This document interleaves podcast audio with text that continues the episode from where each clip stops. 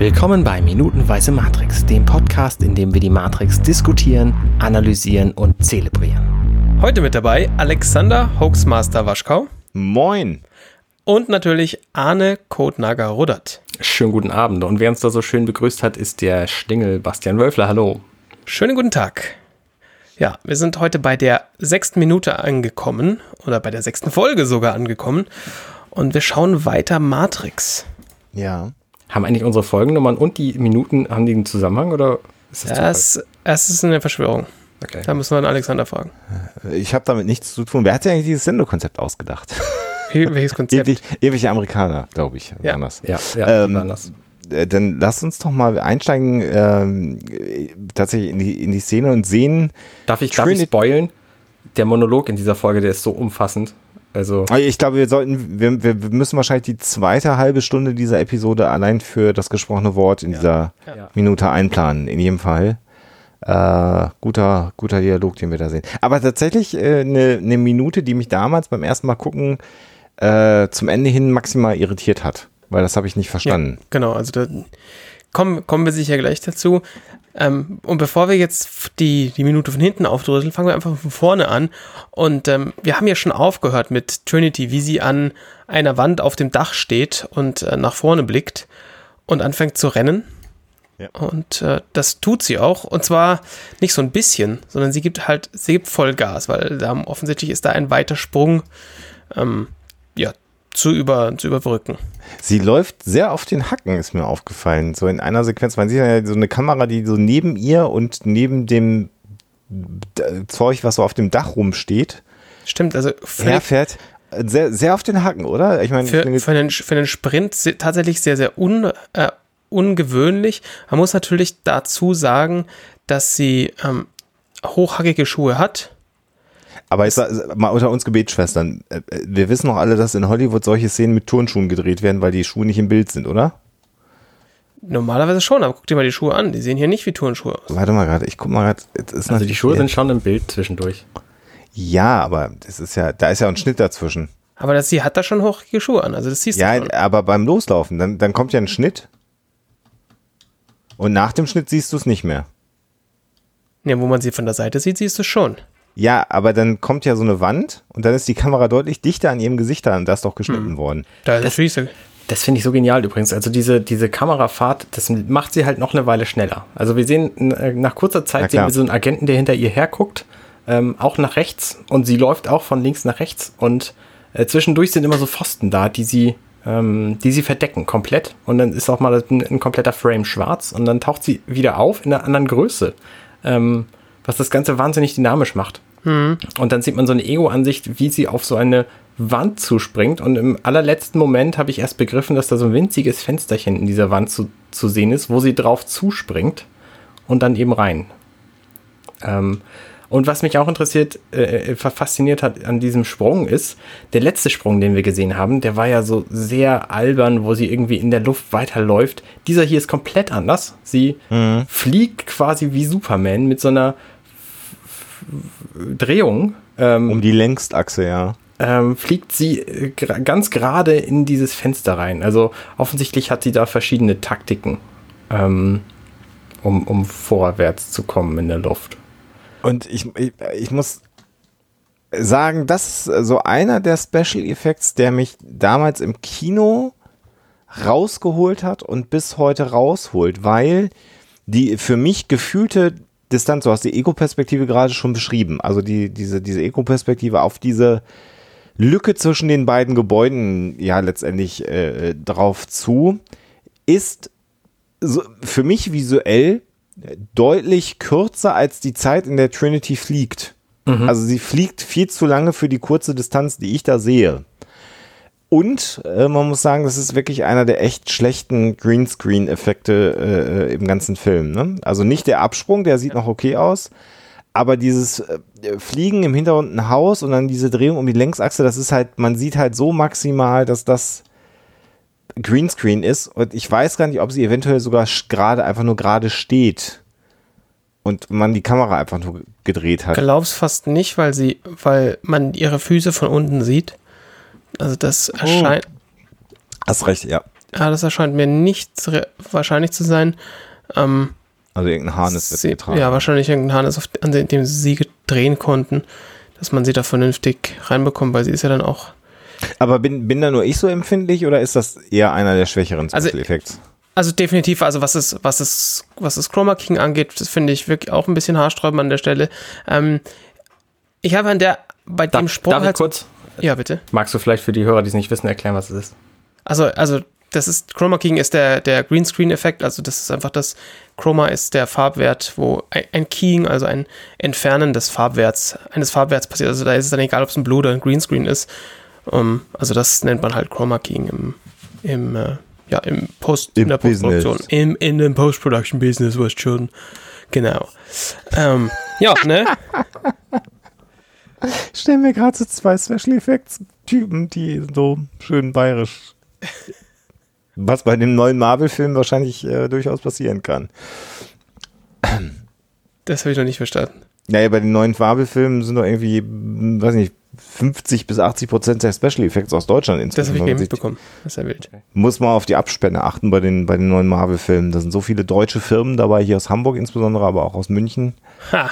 Das ist schon wirklich eindrucksvoll. Ich meine, die müssen ja auch, die beschäftigen, glaube ich, auch alle Special Effects. Also die, die nicht Marvel machen, machen halt äh, Star Wars irgendwie, glaube ich, im Moment. Anders kann man das ja gar nicht mehr schaffen.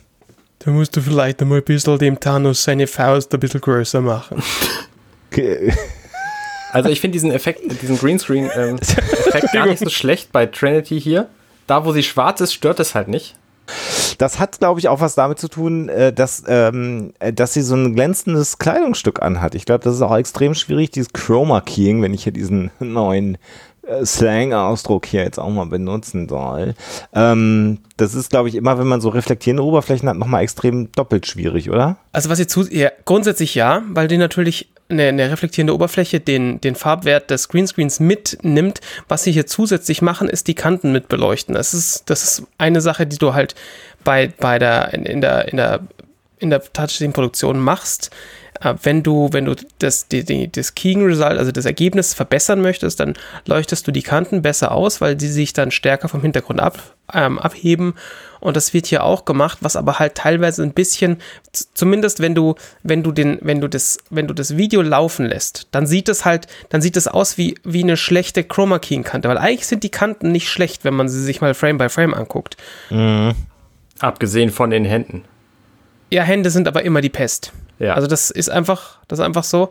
Deswegen hat sie die Hände aber auch so fest die Finger aneinander ja, gepresst. Ja, ne? Genau, das ist der Grund. Also wenn sie da die Finger spreizen würde, dann wären wahrscheinlich alle gestorben in der, in der Produktion. Und du siehst, also sie, sie wären schlecht in dem Moment, wo sie die Hände einklappt und Und die, die Kanten, die Kanten der, der Kleidung, die sind ausgeleuchtet, wobei sie halt, also ich bin mir ziemlich sicher, dass sie da einfach jeden Frame per Hand gekeyt haben. Also dass sie das in, mhm. in Photoshop und Co.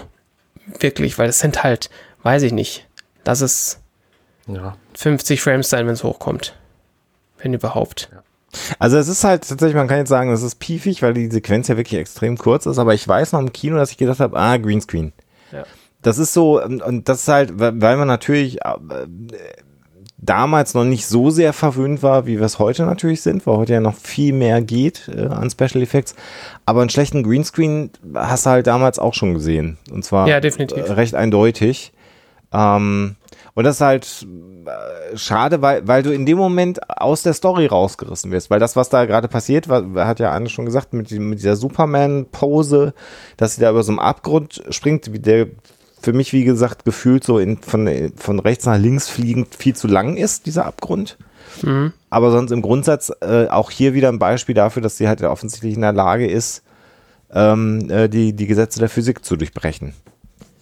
Definitiv. Um auch auf eine Sache zurückzukommen, die du vorhin gesagt hast, dass dir der, der Abstand zu weit vorkommt, für mich funktioniert es schon insofern, als dass es ein, dass es gefühlt so ein, ein bisschen slowmoiger Flug sein kann, den sie da tut. Also von daher wäre das, wär das für mich jetzt mal fein. Na gut. Dann knallt sie ihn durch dieses Fenster durch. Also wir sehen, wir sehen dieses Fenster nur von innen. Wir sehen eine Person da durchschlagen. Die kommt an und macht direkt eine Rolle vorwärts und dann die Rolle vorwärts weiter die Treppe runter, weil das halt ein Treppenhaus ist, in dem sie da landet. und rollt halt die Treppen runter. Und einer der Gründe, sie hat sich im Flug, hat sie sich umgedreht, dass sie, sie, sie springt ab ähm, mit, was eigentlich ein bisschen komisch ist. Ja, sie dreht sich genau verkehrt rum. Also es macht überhaupt keinen Sinn, was da passiert. Weil sie, sie springt nach vorne ab, damit ist sie im Gesicht nach unten, dann dreht sie sich in der Luft, kommt wieder mit dem Gesicht nach oben an. Also im Gesicht nach oben kommt sie vor dem Fenster an, schlägt aber wieder mit dem Gesicht nach unten durchs Fenster durch. Also, das ist ein Continuity-Fehler. Das ist wirklich ein Skandal. Ich muss hiermit aufhören, diesen Podcast zu machen. Ich kann, weil ich so nicht... Äh, das ist da so. Kommt gleich noch mehr, also lasst euch davon nicht stören.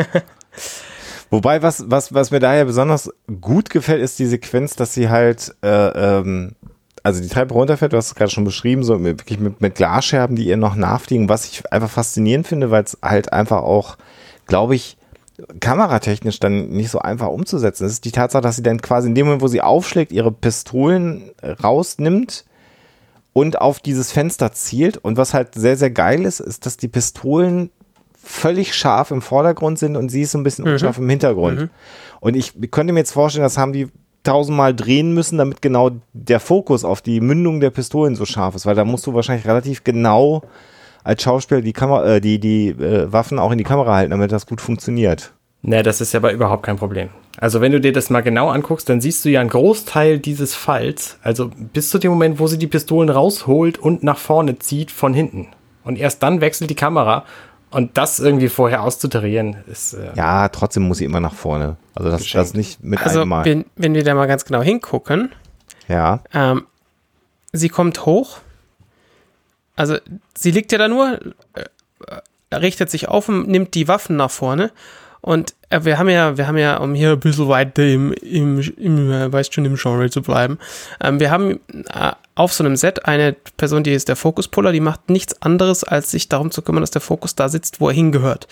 Und jetzt weiß also der Fokuspuller, pass mal auf, wir wollen, dass die, die Waffen gleich im Fokus sind. Jetzt wird vorher ausgemessen, wo sie ungefähr ihre Waffen hinhält. Der hat seinen eigenen Screen und ein Drehrad, an dem er den Fokus pullt. Und wenn du ganz, ganz langsam durchskippst, siehst du, wie der In de, bis zu dem Moment, wo man so das Gefühl hat, jetzt steht's kurz, wie der Fokus ganz kurz pumpt. Also wie der Fokuspuller den... Ar- arbeitet dran, okay. Genau, also bei Frame vierzehntausendeinhunderteinundfünfzig, also ohne Scheiß, das ist genau der Frame, das, da sieht man, wie er, wie er den Fokus ganz minimal nachjustiert, dass der genau auf den Mündungen der Waffe liegt. Das siehst du kaum, das siehst du wirklich nur, wenn du, wenn du durch ähm, skippst. Ähm, kurz bevorher, äh, vorher schon, schon so ein paar Frames zurück, da siehst du, dass sie ihre Waffen im Grunde auch zweimal zieht und nach vorne holt. Nämlich einmal in der Perspektive von hinten und einmal in der Perspektive von vorne. Genau, also was ja, was ja, also das ist, das ist zum, sicher auch was, das, das äh, erhöht halt so ein bisschen die, Dramat- die also Dramaturgie oder Dramatik vielleicht sogar eher, ähm, weil, weil du halt, ähm, du, sowas macht man halt, also auch, du wiederholst so solche Sachen nochmal, um das ein bisschen zu unterstreichen. Weil akustisch holt sie sie nur einmal. Mhm. Das ist schon... Ja, naja gut. Also der Fokus wechselt dann auch auf sie und sie... Also die Pistolen wackeln, während sie sie hält. Und zwar vor, vor Zittern. Und äh, dann sieht man ihr Gesicht und sie ist immer noch gebannt und äh, zielt auf dieses Fenster. Und dann sieht man ihren Blick. Und da haben wir schon den nächsten Continuity-Fehler. Da wackelt nämlich die Lampe, obwohl wir genau gesehen haben, als sie durch das Fenster reingebrochen ist, da stand die absolut... bombenfest still. Ja, ja, ja. Ähm, jetzt wackelt die, weil der Luftzug, also der Sog, den sie hinter sich hergezogen hat, der hat diese Lampe dann zum Wackeln gebracht. Das ist natürlich total physikalisch korrekt und, und so. Und im nächsten Bild ist sie dann schon wieder nicht mehr am Wackeln. Ja, bist du ruhig. weil, weil man würde ja das Licht dann wieder wabern sehen und dann ist äh, wieder Schnitt auf ihr Gesicht, wieder Schnitt nach oben und da gibt es dann eben keine Lichtreflexion an der wackelnden Lampe. Genau. Und jetzt kommen wir zu dem krassen Monolog dieses, dieses, diese, dieser Minute, nämlich sagt sie zu sich, ähm, steh auf, Trinity, steh auf. Ja. Ja. Da ist auch die englische Version deutlich besser, weil da sagt sie, get up, Trinity, get up. Genau. Ist also viel aussagekräftiger. Ja. Also man, man sieht da an der Stelle natürlich schon nochmal so ein bisschen, also dass sie, dadurch, dass sie, dass sie halt tatsächlich relativ lang liegen bleibt, also ich meine, das sind auch zwei Sekunden oder so, die sie da ernsthaft jetzt liegen bleibt, oder vielleicht fünf, ähm, und weiterhin mit beiden Waffen auf die, auf dieses Fenster zielt, dass sie davon, dass sie davon ausgeht, dass ihr der, der Agent direkt, ver- dass sie der Agent direkt verfolgt und dass der Agent direkt hier reinkommt und unterstreicht halt hier auch nochmal direkt in der, in der kurzen, Zeit, wo man jetzt mit diesen Agenten zu tun gehabt hat, wie gefährlich diese Typen offensichtlich sind. Ja, genau. Und dann steht sie halt auch auf. Genau, da steht, steht sie auf. Die nächste Szene ist, wir sehen sie um eine Ecke rumrennen und dann um die nächste gucken und da sieht sie eine Telefonzelle und dann bleibt sie kurz stehen, dann bleibt sie noch ein bisschen stehen, dann bleibt sie noch ein bisschen stehen, dann guckt sie, wie da so ein Lastwagen anfährt und mit einem Handbremsen-Move vor dieser Telefonzelle zum Stehen kommt und sie steht immer noch und steht immer noch und so. Und ich frage mich die ganze Zeit, wenn sie zu dieser Telefonzelle will, warum zum Geier läuft sie da nicht einfach hin? Weil es noch nicht klingelt. Genau. Zugegeben, wenn sie schon drin gewesen wäre, könnte sie viel schneller rangehen. Aber man muss ja natürlich erstmal abchecken, was läuft da so nicht, dass sie da reinkommt und dann so bam, wie im Karton fällt ein Klavier drauf. Das stimmt, ja. Das, äh, oder, oder fährt ein Lastwagen gegen. Ja. Beziehungsweise das Telefon ist dann wieder tot, wie es wie, wie, ja schon war. Ne? Sie haben die Leitung gekappt. Das könnte ihr hier auch passieren. Hm. Aber äh, zugegebenerweise, es ist ein konstruierter Spannungsbogen, der, den ich aber äh, in dieser Minute sogar den, den Machern äh, nachsehe, weil der sich halt anders auflöst, als man es als man's denkt. Und dann finde ich das schon wieder sehr cool.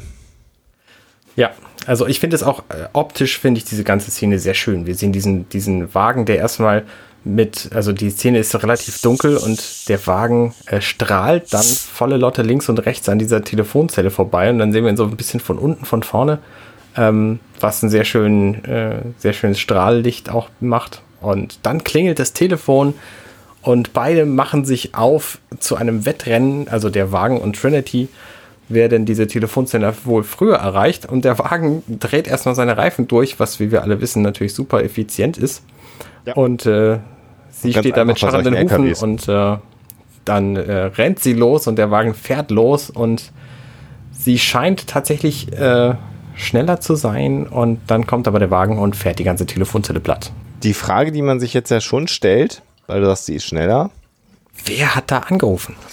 Richtig, also ich meine, wir wissen ja noch nicht so genau, wie das funktioniert in der Matrix oder da überhaupt in dieser Welt.